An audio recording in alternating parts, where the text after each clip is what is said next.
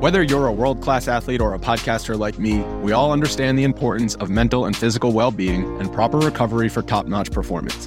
That's why I'm excited that Unifyd Healing is sponsoring podcasts on the Blue Wire Network. Unifyd Healing is a new and super innovative global network of wellness centers powered by Energy Enhancement System, or EE System. If you haven't heard of the EE System yet, then you'll want to listen up. This technology promotes wellness, deep relaxation, purification, and rejuvenation. Wherever you are across the globe, access to a center is easy and affordable. Interested in experiencing the EE System technology for yourself? Go to unifydhealing.com slash bluewire to learn more and find a center near you. That's unified, U-N-I-F-Y-D, healing.com slash bluewire. No material or testimonials on the Unifyd Healing website are intended to be viewed as medical advice or a substitute for professional medical advice, diagnosis, or treatment. Always seek the advice of your physician or other qualified healthcare provider with any questions you may have regarding a medical condition or treatment and before undertaking a new healthcare regimen, including EE system.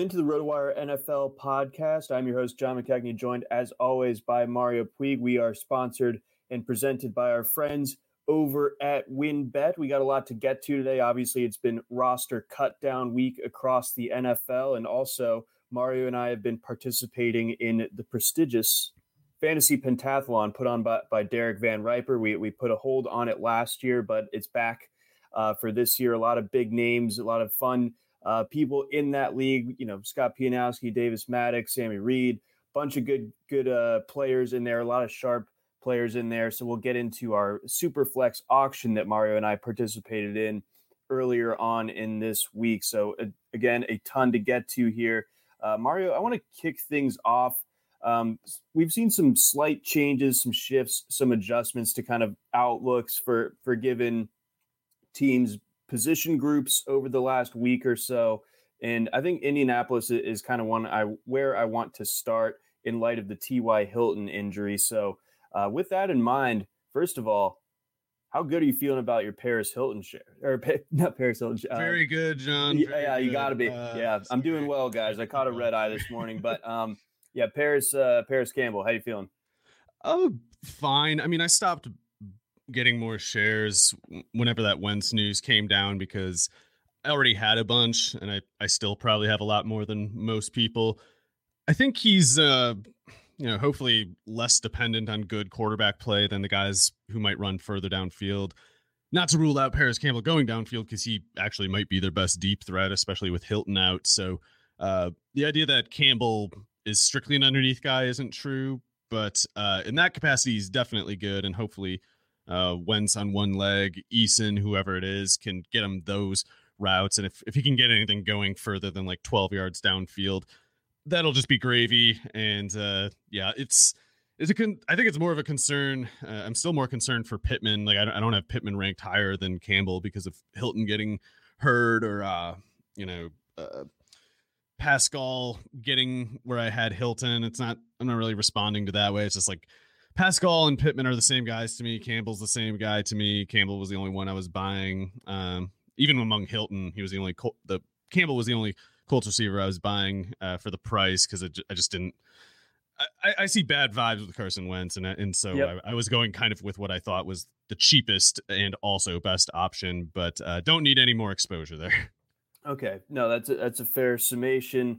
Um, yeah, I could definitely see where there's just kind of a knee jerk reaction, especially with so many people drafting this coming weekend in their in their home leagues. You know, we're coming down to the the final stretch of draft season.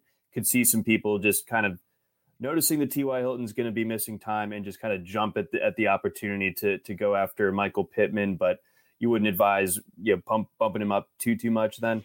I mean, if he had been going all this time at the same ADP as Hilton and Campbell, even I might have had some Pittman shares, but taking him in like the eighth round or wherever he always goes is just total non-starter to me. I, I, I don't really even know what the reasoning is supposed to be. I can't imagine it in any sense.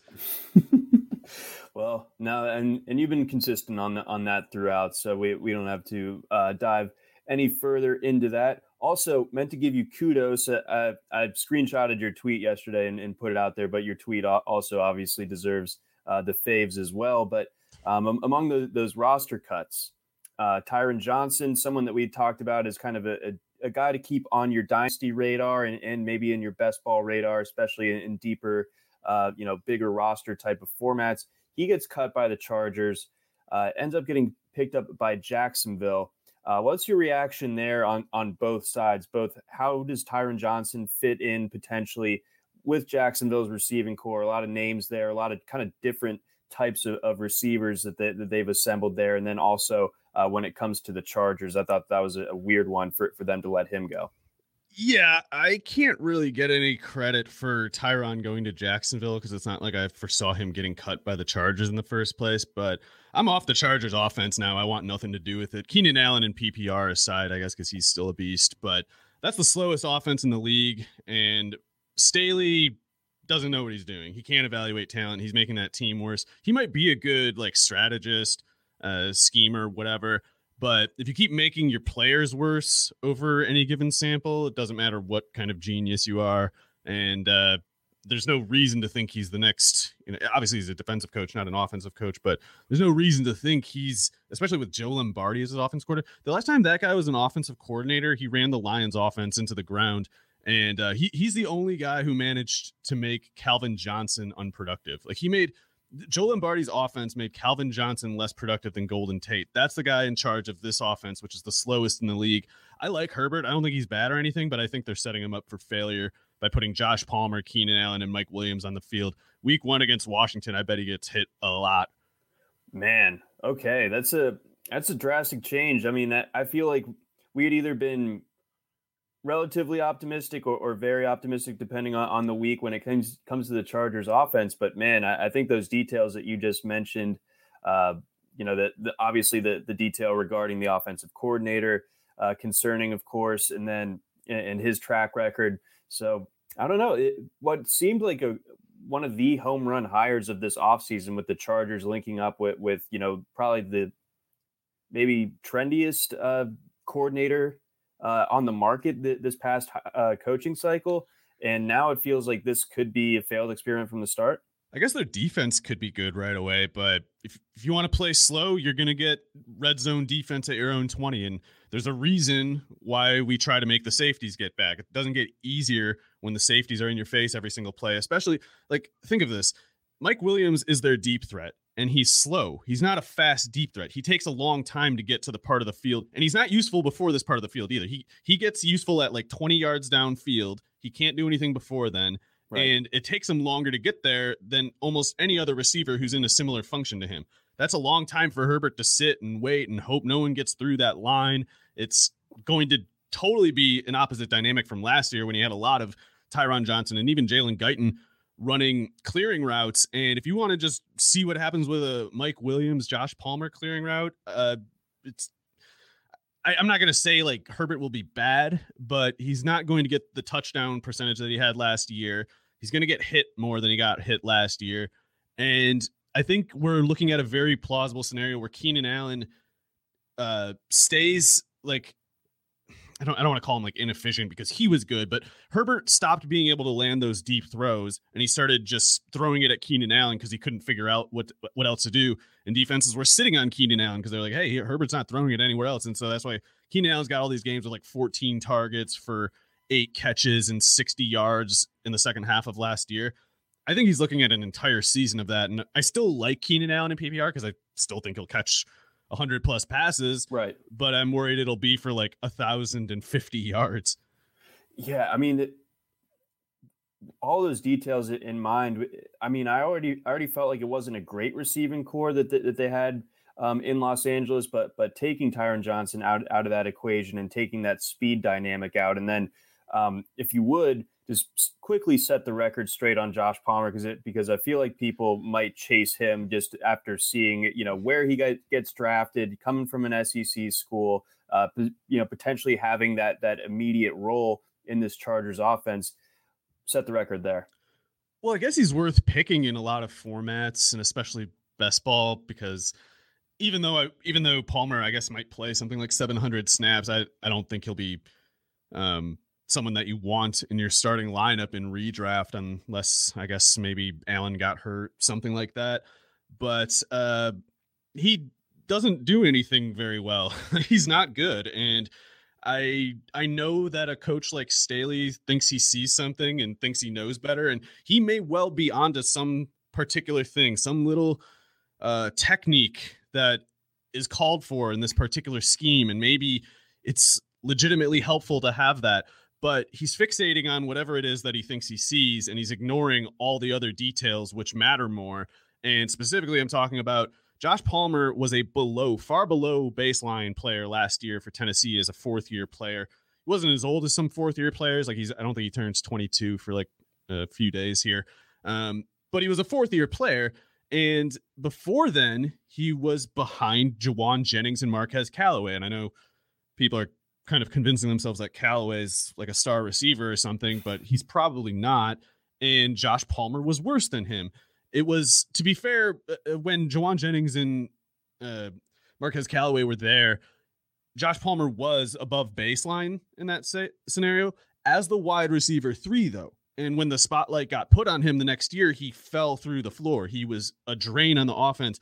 Uh, Velus Jones, or whatever his name is, the freshman Tennessee receiver, they were both above baseline. Palmer was dragging the passing game down and he had a few good games. I mean, it was it was largely dragged down by a few really bad games, but that makes sense. It's like defenses adjusted to what he was doing. They started sitting on the routes that he could catch in the beginning of the year. Like I think he had a big game against South Carolina or something like that, and then they stopped the, the plays stopped happening.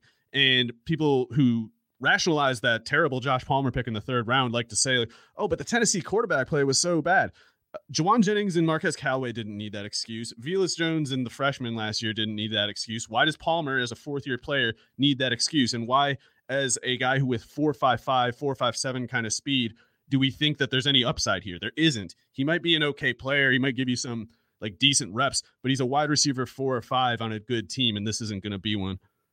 Man, okay, all right, there, there it is. There's the Jauan Tennant Jennings uh, take there, and and I do agree with, with the people that say that Tennessee's uh, quarterback play was atrocious. Oh, but oh, totally. That, that, yeah. that, that doesn't um, absolve the, the sins like you mentioned when it when it comes to uh, Palmer just being. Uh, he still that, was below yeah. the line that that poor quarterback play was. You know, it's like those other guys weren't below the line. It was only him. And... Right, and, and no one else. I mean, none of those other guys got drafted as as highly as him correct? Right. So. Callaway went undrafted, even though he's a better athlete and was more productive. Jauan Jennings got the seventh round pick, but yeah, he's he's not unless he's making it happen at tight end. He's probably not an NFL player, really, but good college player, I guess. Yeah, no, he he was pretty fun uh, there for for a minute. So uh, that'll do it as far as uh, that Chargers discussion is concerned. And or I guess tying it off, how do you see Tyron Johnson uh, fitting in Jacksonville? Well, we'll see if he even stays there. They could cut him for all I know. Uh, I'm not sure what Urban Meyer Urban Meyer thinks he's doing at receiver, but he clearly wanted to get some speed there. Tyron Johnson was the number one receiver recruit in his draft, uh, his recruiting class, and uh, I'm guessing Meyer remembers him. And if if Meyer wanted downfield speed, Tyron Johnson should be able to give him that. I guess to be fair, there is possibly some sort of off-field complication with Tyron Johnson. Like I don't know if coaches just hate him like don't like him as a person or something. I know that Staley was apparently getting mad because he was talking too much trash in joint practices, but uh, if if there isn't anything more substantial than that, then I I guess defer to Tyron Johnson's talent, which I think is beyond any real question. And uh, I don't know. I guess I, I still think DJ Chark is unchallenged as the the downfield guy there, but at least Tyron Johnson gives them a second player who can run further than 20 yards. Like a lot of people are thinking like, oh, Laviska Shenault's the next Dez Bryant. It's going to be him. Like, no, Laviska's mm. Laviska's like a rich man's Mohamed Sanu, and it, I know people don't want to hear that, but Mohamed Sanu was good. Being a better version of him is fine. It's it's not yeah. an insult. Um, but that downfield part was a place only Chark could get to. Jones couldn't really go beyond the intermediate either. So having Tyron there, um, I don't think he's going to steal snaps from Chark, but at the very least, if Marvin Jones is nicked up or something, I would imagine Tyron takes the field in that case. Okay, all right. So that's definitely something to, to keep an eye out for uh, in Jacksonville. And then uh, we do have a uh, viewer question here from Brandon Reed. Could Rhamondre Stevenson pop off for New England in week one? What say you? Well, I'm definitely a lot more optimistic about Stevenson's chances now that they cut or sorry, traded to Sony Michel.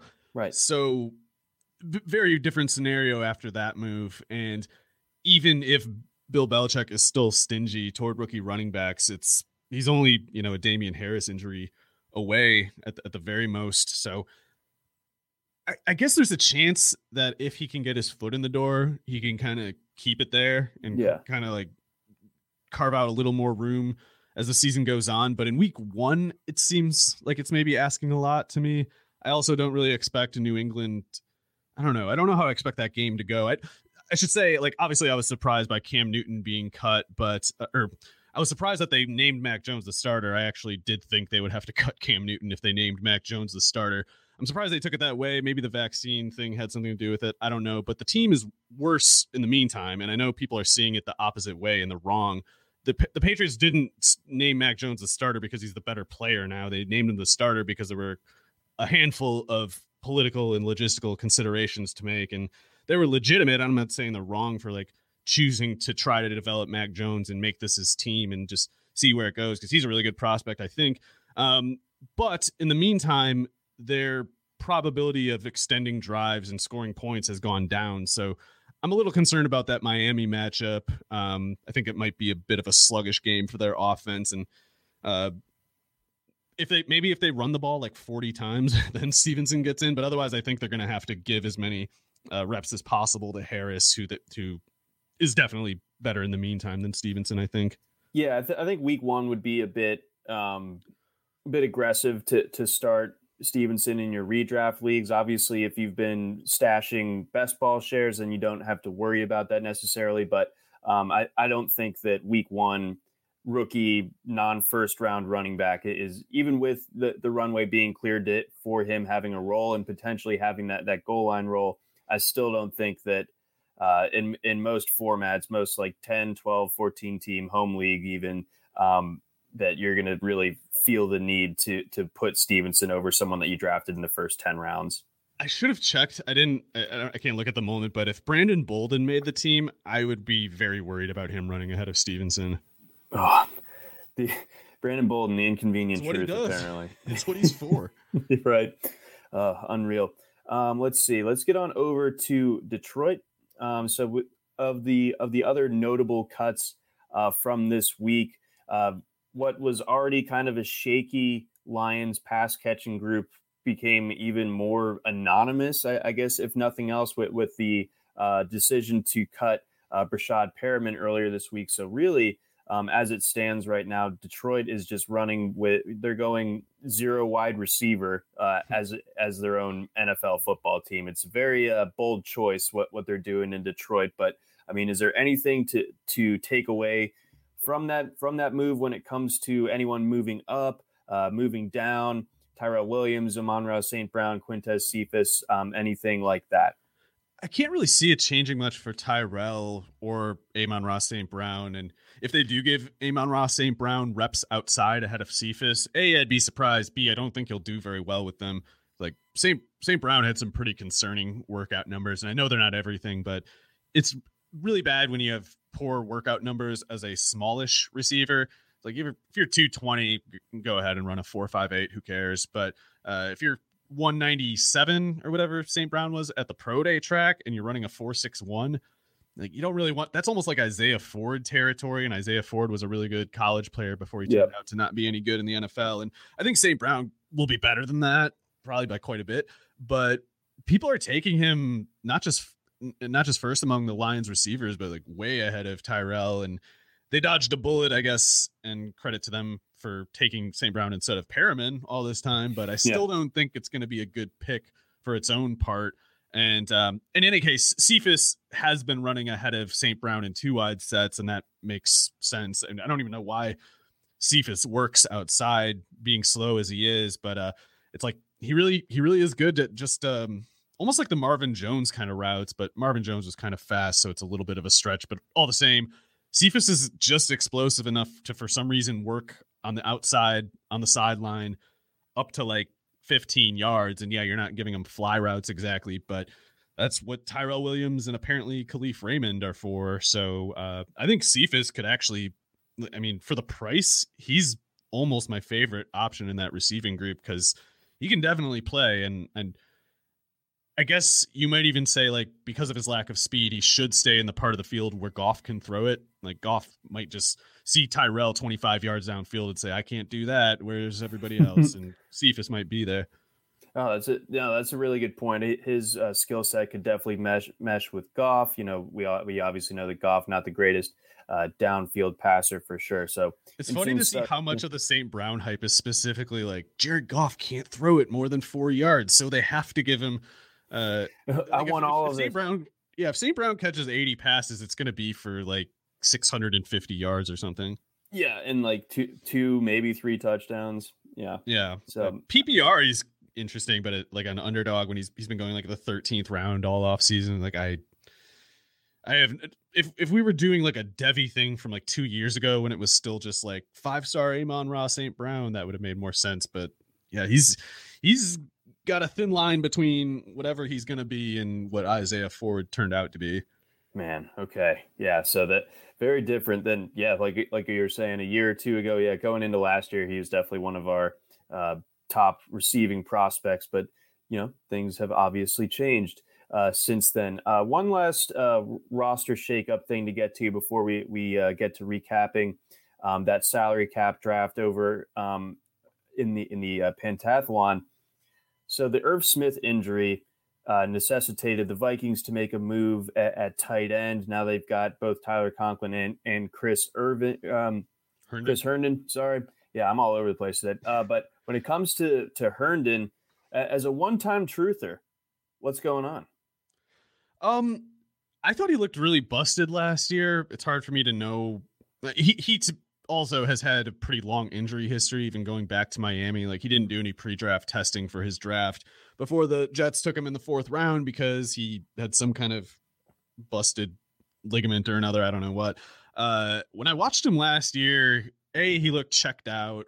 B, he was blocking a lot more than he was previously, and C, he looked very slow. Like uh, I, I basically didn't recognize him, so I don't know if he was playing hurt. Uh, I guess he could just be bad. I don't really know. He was productive as a pass catcher before last year, and uh, if if there ever was something, I guess it could come back. But in that particular offense and with Irv Smith not expected to miss the he's is he expected to miss the whole year? I guess I didn't follow it, it's a that. it's a pretty lengthy recovery yeah, for, for the meniscus because he, he's not getting the one with the quicker recovery. He's getting the like the complete. Oh, okay. yeah. Um, I can't hate the Herndon pick exactly, but I think the way I'm building my teams at this point, I I just wouldn't really be in a market in the market for a tight end uh, where I'd need to take him, but if he's healthy, I think he's a pretty good player. It's it's just uh, I'm a little worried in the meantime that he's he's going to be I don't know like 70% of the Irv Smith role rather than the entirety of it because Herndon even if he's decent still probably isn't particularly close to Smith's level.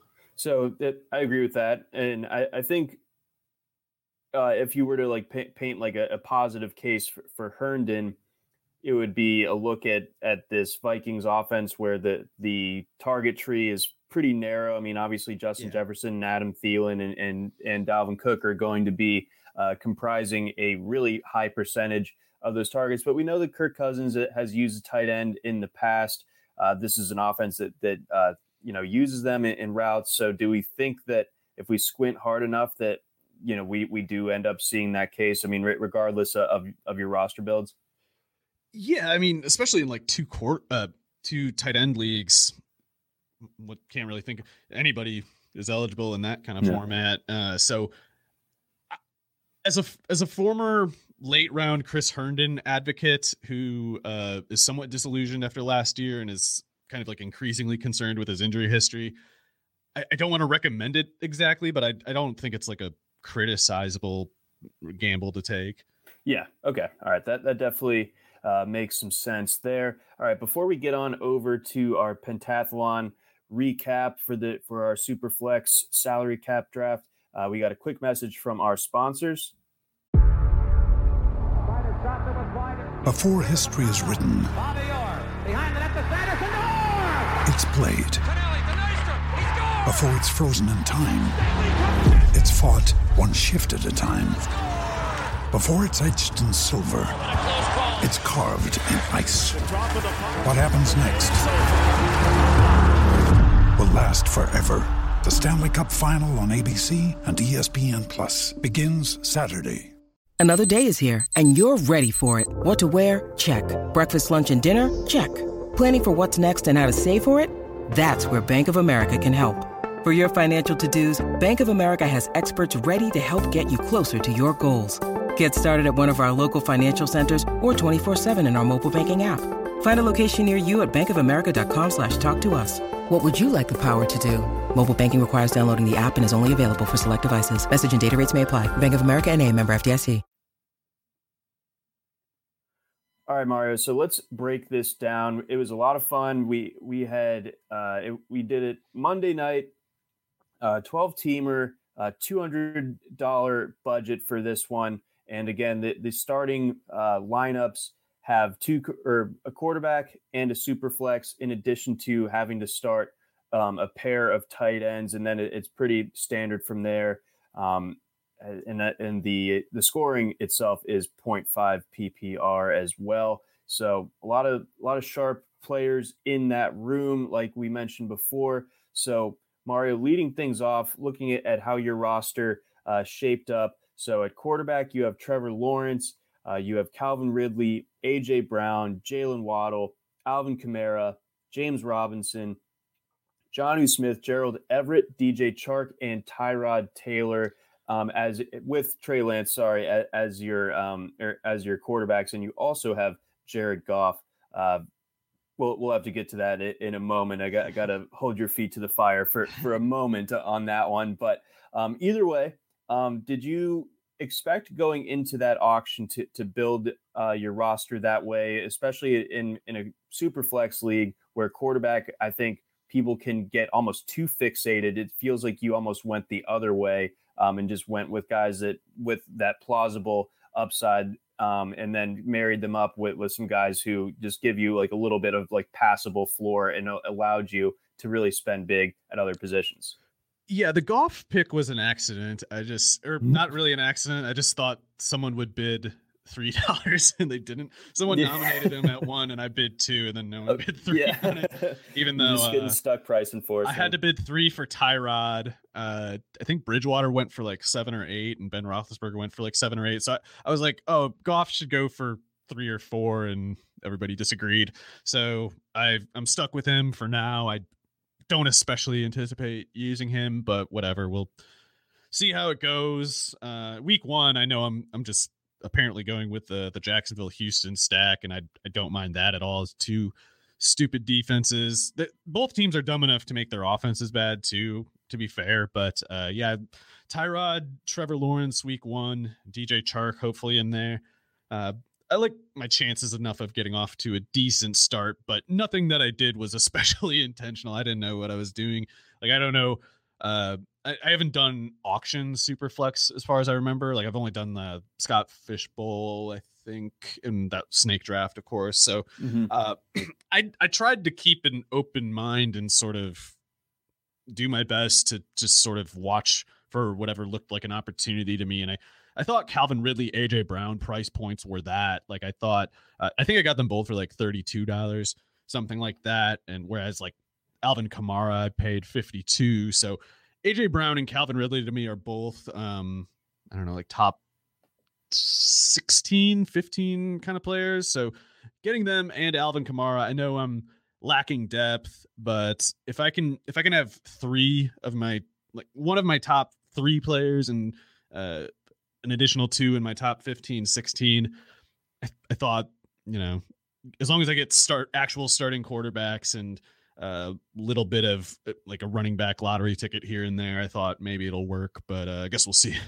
Yeah, I mean, stars and scrubs is, is definitely the like the the central thesis that that I work from when it when it comes to building out a, a football um, auction roster. Um, you, if you sit back too long and you just hammer the mid tier, you just end up getting a team that will get you into sixth place. Like it, you, you'll get a respectable team that way, but you're you're lopping off your upside because you have to think about it in a way where do I really want a roster where if this was a snake draft, I would have no first, second, or third yeah, round players, right. you know? So yeah. you have to just, even if it, it like stings to pony up X percentage of, your budget left, you still need to remember that everyone else is doing that too. And you, you're going, there's a certain point where, where saving it ends up hurting you.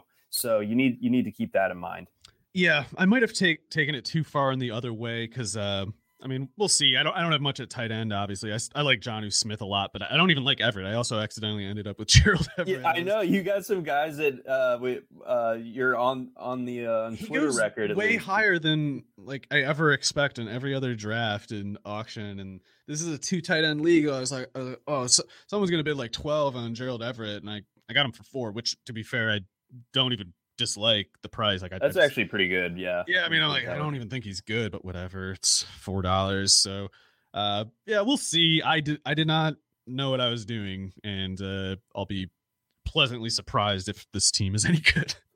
I think. I mean, with with what your stars have to offer right off the bat, with with Ridley, with AJ Brown, with Kamara, uh, and then with James Robinson, we'll, we'll go back to him in a second. Like that that's going to be tough for ev- everyone to, to contend with right off the bat. Um, it's just a matter of how your tight ends and your quarterbacks shake out. But I, I think yeah. what you did at the skill spots, um, really, really strong core there. And then um, Jaylen Waddle, too. I mean, he's someone that maybe not week one. He he's uh you know I'm actually rolling with him week one because they oh, yeah. uh, they don't have Will Fuller and I I don't know it's probably it's probably not going to work but I'm I'm such a Waddle truther I'm just you know you you haven't seen Doctor Strangelove yet, have you? No, that's that's oh, one of the Kubrick movies that I've I've missed anyway, out on so far. I'm the guy. I'm the guy doing the cowboy thing, flying out of the the plane. You see, most of my references, I'm at least able to learn from The Simpsons. So there is an episode where where uh, Homer uh, jumps on uh, on one of those and flies down, and uh, and it lands on like a bunch of uh, beatnik uh, hippies. Uh, it's a pretty good scene. Yeah.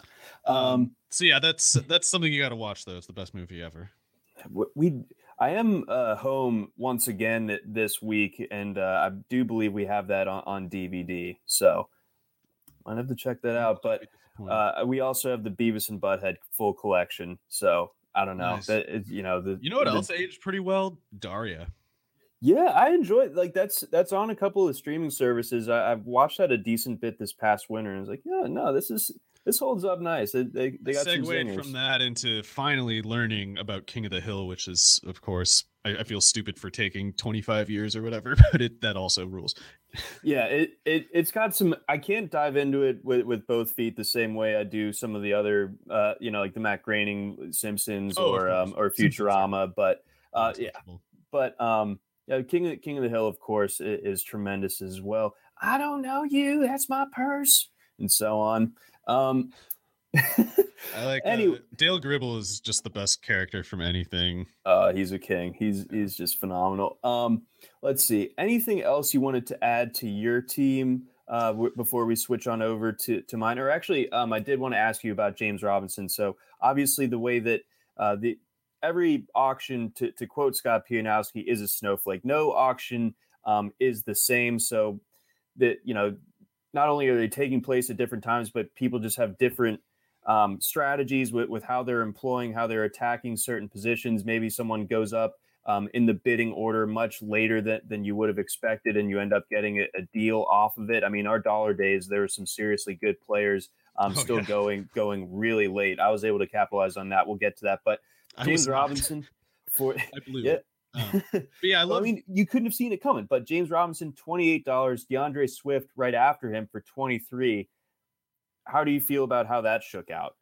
Um, well, it's half point PPR, and I would have bid more on Swift, but I already had Robinson, and I knew I didn't have enough funds to get into that one. Uh, I was hoping someone else would bid more, but I, I just didn't have enough money to do it. But uh, I'm okay with Robinson at 29. I mean, there was there was no way to know what Swift would have gone for, and oftentimes in scenarios where not because anyone cares what I think or even knows what I think, but it just feels like so often in auctions when I wait for one particular pet target of mine that uh, I don't get them for the price that I think I will. And so in this, I tried to take more of a sort of like open minded, objective value assessment of the players. And I was like, I, was probably looking at some other running back who I consider about as good as Robinson, who went for like 35. And I, I kind of just rationalized on that basis. But yeah, if I, if I could get it back and switch to Swift for that price and have another six dollars to spend on those that insane spree of one dollar bids at the end. That would have been nice, but I, I love James Robinson. I, I think he's the real deal, so I'm not exactly concerned about him. I'm just also high on Swift. If it had been PPR instead of half point PPR, that would have stung a little worse. Okay. I, I think that that's about right. And, and I think Swift right now is getting a bit of an injury discount. I think people are, or the closer we get to the season, um, I think the more people are starting to get concerned that, that we're not hearing that he's, you know, fully 100% ready to rock that that type of thing. Some other uh, running backs who went in that in that similar tier. Gus Edwards, newly among that tier, of course, after uh, the unfortunate J.K. Dobbins injury la- last weekend. Gus Edwards goes for 21. On the other end of that spectrum, Najee Harris goes for 39 to Pat Fitzmaurice. Um, looking elsewhere, some of these other running backs, uh, Chris Carson also went for for 23. Um, so same same uh, same bid as DeAndre Swift, and I got uh, Edwards Helaire at at 29. So that that kind of gives you an idea of, of how those how that particular grouping of, of, of running backs. Maybe they're not in the same tier depending on on how you're looking at it, but um, that that's kind of how it shook out um, as far as uh, the the RB market is concerned. Yeah, I uh took a I tried to take a couple lottery tickets at the end. I was fortunate enough to get Alex Mattison and Malcolm Brown as one dollar bids, and I uh had to waiver bid three dollars on Ty Johnson after the draft. But uh that's uh it's kind of a shallow bench, I guess, for a league with so many starting spots. So uh I I don't have any particular expectation for this league because I've never really been in one like it, but uh I don't know. It, I might it might just be ignorance in the meantime, but I I think this team could be okay. It's but I it's like one of those things. I need everybody to stay healthy f- for the most part.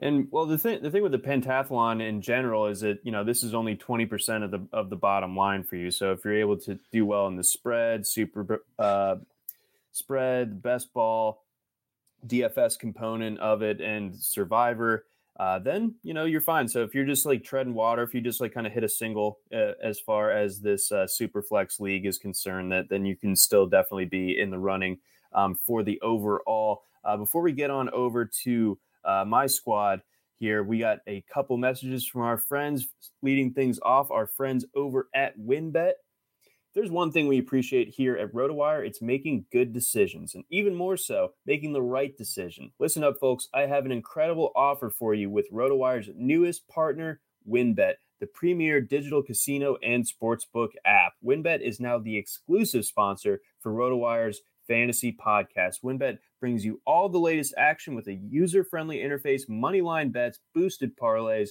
over-unders, round robins, live betting, and so much more at your fingertips. You want to break from sports betting? Head into WynnBET's digital casino and take a spin on roulette, double down in blackjack, slam the slots, or try your hand at Baccarat.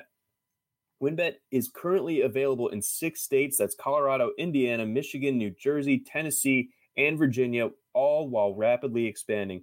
At WynnBET, the possibilities are limitless. WynnBET is currently offering all RotoWire listeners a risk free bet up to $500 on your first wager. Download WynnBET now. That's W Y N N B E T. WynnBET, the exclusive partner for RotoWire's fantasy podcast. We got a message also from our friends over at Dynasty Owner. Are you tired of the same fantasy football leagues that get canceled after a year or so? Well, if so, Dynasty Owner has your back. Go to dynastyowner.com. New leagues for the 2021 season are forming now. Dynasty Owner unites the fun and excitement of fantasy football with the skill and strategy of the front office by incorporating a salary cap and real NFL player salaries for diehard fantasy football fans that want the real GM experience. Dynasty owner adds a whole new level of strategy. Are you worried you won't be able to find anyone to play in your league with? Don't worry.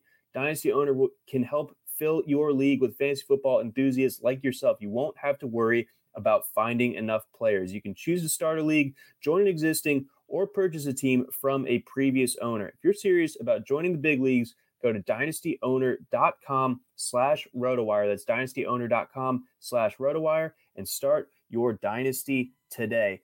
And a message from our friends over at Sleeper. What are your fraternity brothers, Steve, Katie from work, and your grandma all have in common? They're all waiting for that invite to your fantasy football league. There is no better way to hang out, no easier way to talk smack, and no more customizable platform to host your fantasy league on this year than Sleeper. Whether you have a redraft or a dynasty league that has been around for 10 years, Sleeper has everything you need in one app. Incredible commissioner tools and customizations, built in messaging, support for snake draft, auction draft, and best ball leagues, blazing fast news, stats, and scores, all in a beautifully designed mobile app and website that makes every other app feel like a horse and buggy. Sleeper is the fastest growing fantasy sports platform for a reason, and all the cool commissioners are switching to Sleeper and not looking back. Don't just take my word for it. Download Sleeper on iOS or Android and see for yourself. You have nothing to lose. It's free.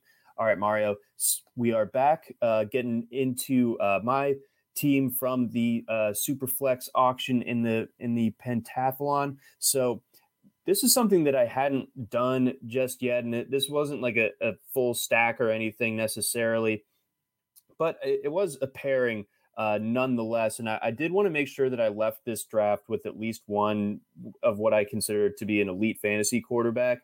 Um, so Josh Allen ended up being that guy. Um, according to our our auction values on the website.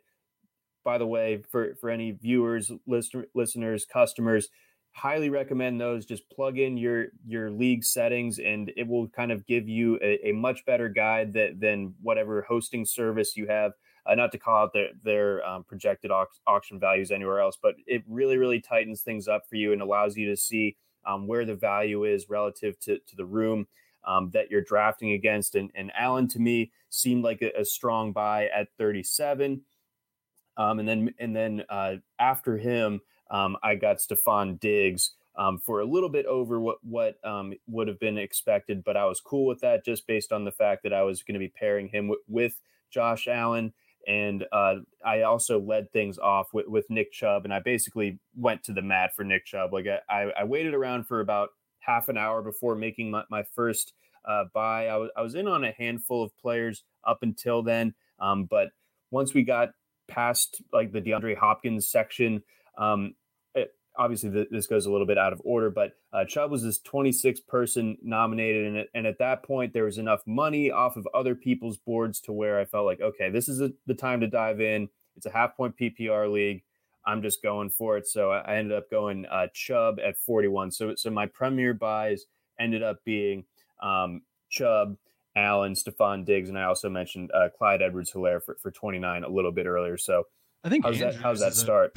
I think Andrews is a premium buy too in this format. So, uh, yeah, I think your team's probably better than mine because it's a lot more balanced and has like actual leading upside at at quarterback and tight end, and then not so much, not even really at much expense of receiver or running back. Um, yeah, I mean, having Josh Allen, Stefon Diggs, Mark Andrews, Chubb, and Edwards-Helaire should be a pretty solid foundation, and that's not to skip the potential of like I, th- I think people are really under acknowledging the probability that Melvin Gordon sort of just starts all year for the Broncos, and it, I don't know why he would start less late in the year than early. Like the idea that oh Javonte Williams will of course start the second half. Like on what basis? Like when? Why would we assume that? Why wouldn't should if he's going to start in the second half? Why can't he start the first half at the very least? Like I don't if anything, you should be more optimistic about Javonte Williams if you believe that. Um, I don't personally believe it, and I, I, saw Teddy Bridgewater's comparing him now to Alvin Kamara. Uh, so he's Alvin Kamara and Nick Chubb and Marshawn Lynch and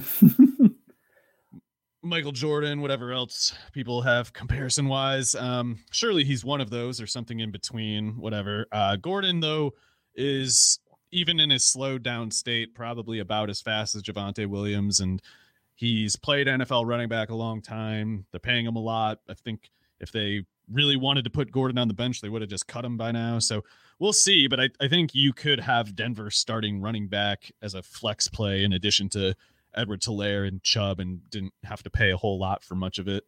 No, exactly. Yeah, he was he was one of those end game guys that that I was able to snag because I did get to a point it, in the auction where I needed that second quarterback again. That this is that super flex league, and I was relative to the amount of roster spots that I have left. I needed to save at least a few bucks for my second quarterback. And you know, as you mentioned, some of the market pricing uh, got a little bit wacky there for for a minute when you, know guys like Roethlisberger um, are going for you know upwards of ten bucks, Bridgewater um, six dollars. So I was like, oh boy, like I I don't know if I have quite that much to to go after it, but um, even still, um, as I was waiting basically that led to a lot more people getting down into their dollar days part of of the auction. So I was able to get a Carr um, at the 160th uh, nom for three dollars, and at that point, I still had about 20 bucks to play with for like five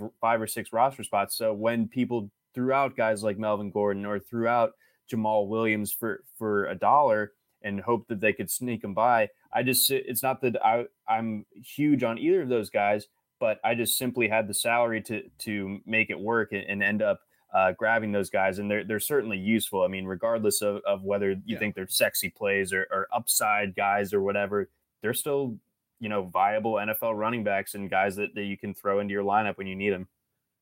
Yeah, uh, my Jamaal Williams criticisms were always within the the very specific frame of oh he's gonna start ahead of DeAndre Swift he's gonna make DeAndre Swift only get like five carries a game and that stuff's really funny but of yeah. course he is actually going to play and he is actually going to get the ball uh, and if he's priced according to the expectation that he's not starting ahead of Swift in any meaningful sense then that's fine you know it's like it, it, was it was almost like more a defense of Swift than even a criticism of, of Jamaal Williams at any normal uh, at any reasonable price, which this certainly is.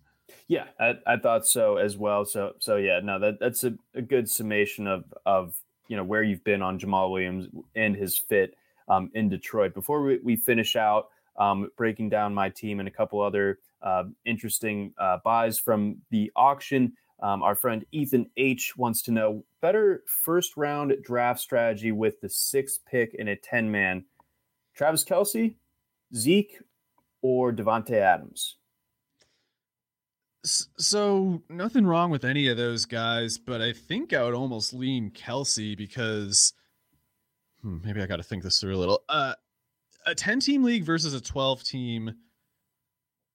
That that like that raises kind of like the baseline scoring at tight end uh, relative to twelve because you got uh, two starters who would be a backup in this league. I would imagine. So if there's any margin of production between those, you know, like eight to 12 tight ends, then maybe the, you know, maybe there's more leverage with the elite tight ends. And if nothing else, the replacement level at running back and receiver should also be higher in this league. So uh, nothing wrong with going Davante or Zeke, but I think I might you know, assuming like there's no Kamara or something there, no Derrick Henry, I think I might go Travis Kelce just because your second round running back option might look a lot like first round running back options in other leagues. Would you still go after? Is Ekeler still a, a high value second round pick net now so after what we talked said, about earlier? Yeah, I should have said more clearly. Uh, I'm not truly like I don't think like Ekeler's gonna have a bad year and Keenan Allen's gonna have a bad year. It's more like I can't take him over the players that I would need to to get him in a draft, but I, I think Ekeler is a beast, and I think he's going to have a really good year. Um, it's just more like I don't, I'm not high enough on him to take a take him ahead of Aaron Jones or somebody like that. Certainly not Jonathan Taylor. Um, but if you can get Ekeler in the second round of a draft, 10 team league or otherwise, I can't see that hurting. Although if it's PPR, maybe he doesn't get quite that far. If he does, mm-hmm. it, it makes it all that much more of an obvious, you know, I'm guessing there are a few really good running back options in the second and third round, but he, if he's there, could be the best one, I guess. Okay, and then and then rounded it out again uh, for Ethan uh, Kelce would, would be uh, the the RotoWire stamp of approval, um, six pick in that ten man format. Again, thank you, Ethan, for chiming in. Um, all right, let's let's get on over um, finishing it out. So at receiver, uh, I also went to the mat for Jerry Jeudy. Obviously, didn't have to go quite um, as hard uh, to get him as you know some of the other more elite guys that the bigger purchases that, that I made. But even still, uh, Jeudy Jeudy went for 15. That was three dollars less that, than what Mark Andrews went for. I, I kind of just piggybacked um, those two particular um, gets. Um, but I'm a little bit worried about my third receiver spot. I have at my disposal uh, both Bryan Edwards. Now I have, Par- I have Parris Campbell too, which I feel a lot better about now. And then also um, uh, Mecole Hardman. So it'll be hard to pick between those three on a given week. I feel like that that's kind of my biggest qualm, but I do have plenty of faith in all three of those guys individually. And then I have Michael Thomas um, right. stashed as well. Yeah, I mean, if Thomas comes back to any measurable effect, then it should be a borderline clinching effect on your team uh, being among the best in the league. Because I still think there's a way to make it work between a rotating cast, if necessary, of Hardman, uh, Bryan Edwards, Parris Campbell, maybe even some other guy who pops up over the waiver wire over the course of the year. It will be, like you said, difficult to know uh, ahead of time which one might go off. And that Cleveland matchup for Mecole is so hard to figure out because it's like I don't think he's going to see Denzel Ward, but maybe he will. Maybe maybe Kansas City just uh, still doesn't use him that much more than last year. It's hard to know. I almost would be tempted. Man, I guess Bryan Edwards has a bad matchup though with the Ravens. It's gonna be it's gonna be tough to figure out. There's something to think about there, but it, I guess the good news is you can expect above average contributions from pretty much all your other uh, starting um, units. So if you must take a hit there, you probably can. Yeah, I, am thinking around the same thing. Uh, you know, this is more just uh, theater of the mind, but but maybe Cleveland doesn't want to see Denzel Ward get his feelings hurt by, by Tyreek Hill, and the, um, so so then he they do end up sticking him on on Mecole. Yeah, it's uh, it's an interesting game to think about. I guess we got week one coming up pretty quick now. Yeah. Uh, I, I think we're both Mecole defenders for the most part, but it's it's always you know the context is crucial with these takes, and it's like I don't mean to say he's some kind of slam dunk or anything. It's not that. I I do think there's a way that he could have a worst case scenario of like Oz Zahir Hakeem or something like that, but until I see the Mecole critics start to speak of him in a way that is actually like if they start to speak of him eh, in a way that demonstrates that they know basic facts about him then I'll start to get a little bit more nervous. But in the meantime, his haters are so nonsensical. I'm still pretty optimistic for him.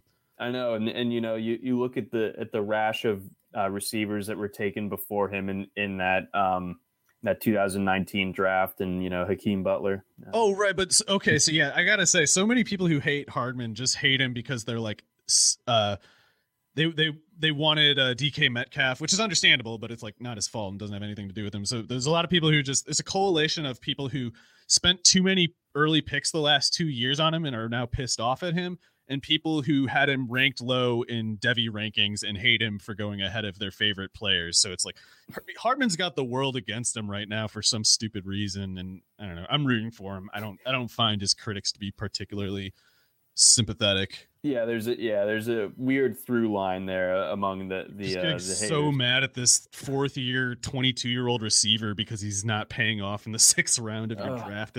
Like that's a, that's a you problem, man. For real. And uh, you know, if nothing else, uh, look at his uh his get up walking into the 2019 or I guess the 2020 uh, Super Bowl. He's like a full on Air Force outfit. He's, he's such a hard worker too. I don't understand why people dislike him so much. But uh, anyway, you want to see? I don't know if there's footage available, but one thing that I remember very vividly was watching Steve Smith his rookie year, and he like fumbled a kickoff or something, and and I remember like Panthers might have been the Panthers fans might have been like booing him or something, and the, the announcers were just like, ah, this Steve Smith. I don't know what you can do with him. He's just a hothead. He he's talented, sure, but what can you do? He's just he, just doesn't know how to play receiver. And then you know sometimes players aren't the same at age 21 and 22 as they are at 23 and 24. And you know being fast and a hard worker certainly helps. I remember uh, this is on the other side of the ball, but I remember being at a game Ed Reed's rookie year and he was running a, an interception back for a touchdown and he held the ball out oh, and it oh, got knocked out he's doing and, the sand the high the yeah, high legs and everything yes. too and and uh, it got knocked out of the end zone and everyone's like cut him Cut him. Yeah. he doesn't respect the game or Yeah. anything, probably. He cost us six points against the Bengals. Unreal. Uh, as if he wouldn't go on to have like a thousand pick sixes against the Bengals and But he everybody did else. it the wrong way, John. That's He- right. He wasn't solemn enough when he did it. yeah, you show less joy when you when you like do the ultimate achievement in your sport. He's Um, depressed as me. Yeah. Yeah, hell yeah. Um, let's see. Looking around, you know, obviously we're we're at the at the later stage of draft season now, so I just wanted to toss out a, a couple um, interesting buys from from this draft. So Marquez Callaway, who we kind of touched on earlier on the show, or, or more so just merely mentioned, uh, but he goes for 11 in this one. And for context, uh, that's the same as uh, Michael Gallup. It's two dollars more um, than Michael Pittman as well. So y- your thoughts when it comes to um, how the room read the value properly or improperly when it comes to to Callaway. Callaway's a weird case, and I like him overall. Like he, he was among the undrafted players last year. He was one of my favorites because he, at the time, I thought he was going to be a potential, like outside oriented wide receiver three because he was basically a deep route specialist at Tennessee, and he was really good at it. So I thought, you know, maybe he can't take big volume, but he can he can hurt teams on the sideline. He, he was like a pretty good athletic tester, nothing great, nothing bad. Uh, insofar as that projection goes, I don't think uh, it merits the hype that he's getting right now. But there is a chance that he's just the next Sean Payton guy at receiver, and if he wants Marquez Colston, to, not to take you know merit credit away from these guys, like Marquez Colston was a legitimately good player, and Willie Snead when he was there, Kenny Stills when they were there, they were doing an actually good job. But the thing is, Sean Payton can just kind of make a receiver way more productive than they should be if he Yep. chooses. And Callaway could be his choice. I don't. Uh, it seems like the beat writers think so. Uh, I guess we'll see. I still think Tre'Quan Smith will be like the better of the two, but it's it's only in a normal offense. If it's if it's Callaway gets the Thomas role and Tre'Quan's still doing everything he's been doing, then yeah, Callaway's a smash value. If it's if it's more like we're back to square one, Tre'Quan's here, we're gonna we're gonna give him a shot now. Then I think Tre'Quan being bigger, faster, more productive in college uh, probably takes the lead. But I think they could both be really good choices because I don't have any faith in any non Kamara part of that offense, uh, that team really. Um, just the offensive line, Kamara, those two receivers. I, I don't want anything to do with anybody else. No, that that's that's fair. That's kind of how I've approached the the offense for the most part. Um, I do have some Trautman. I even have him in, in this league, but you know, I obviously I just kind of went with like, like injury discount. get like some assurances on his injury and role. Yeah. like if they don't use him, that would be so weird. Anyway, we'll we'll see. I, I think Trautman could be good. I just got discouraged by the Juwan Johnson talk. I guess. Yeah, no, that that's fair. And Juwan Johnson, what was a uh, five star recruit long, long ago. yeah, he's like a poor man's Ricky Seals Jones. Oh, Gotta- man. gotta build around him. Love that. I'm not buying the Juwan Johnson hype exactly. Okay. Um, and then uh, looking elsewhere, some some other guys that that went for similar or even less. Uh, so Callaway ended up going for a buck more than Chase Claypool, um, and and three dollars more um, than one Kenny Golladay, who went for eight. Yeah, I wanted to get Golladay. I I know that uh, the Giants are going to be ugly as hell, and I hate Daniel. I don't hate Dan as a as a prospect. I hate Daniel Jones as much as anybody else, but Golladay is one of those guys who's like, as long as the quarterback chucks it at him, he'll he'll probably be pretty productive, and they need to chuck it at him as much as they can, basically, to get some semblance of value out of that contract. So.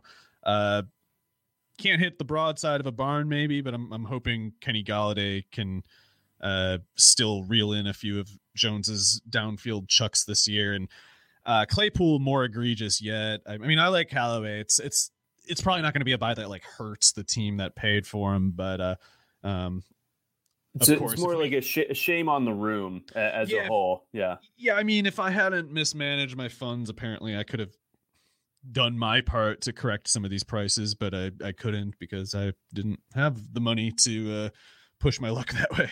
Yep. That's just it's uh to quote uh, Claypool a big steal though. That's that's way too cheap on him. to quote Ray from uh, Trailer Park Boys, it's the way she goes, bud. So That's the way she goes. it's the freaking way she goes. But uh, that's going to round things out uh, for this week or this Thursday edition of the RotoWire uh, NFL podcast tomorrow. I got to say, your hat does look very clean. I know we talked about um, the uh, you had it uh, in the in the wash when we recorded last week. So yeah, looking good. by the way, the Brewers because the detergent got lodged in it the first time, and uh, I put it on and started to feel soapy before I realized. Oh no, it. no, no, no! Can't have that. Yeah. well, it, it looks pristine now. We're ready. You... We're ready to post. We're ready to pod. It's it's locked in. Uh, Let's until go. next until I wash it next year. So if you if you're listening only uh, via audio, check out the YouTube. That the hat does look phenomenal. Don't look at the Brewers logo if it's going to frighten you. It's still a football podcast.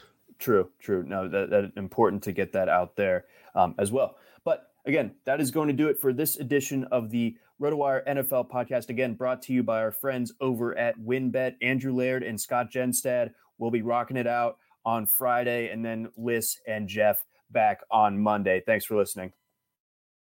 Try RotoWire today, free for 10 days. Get our premium tools, rankings, analysis, and breaking news alerts. No credit card required.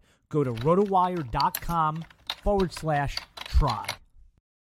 When you need mealtime inspiration, it's worth shopping Kroger, where you'll find over 30,000 mouthwatering choices that excite your inner foodie. And no matter what tasty choice you make, you'll enjoy our everyday low prices, plus extra ways to save, like digital coupons worth over $600 each week. You can also save up to $1 off per gallon at the pump with fuel points. More savings and more inspiring flavors make shopping Kroger worth it every time. Kroger, fresh for everyone. Fuel restrictions apply.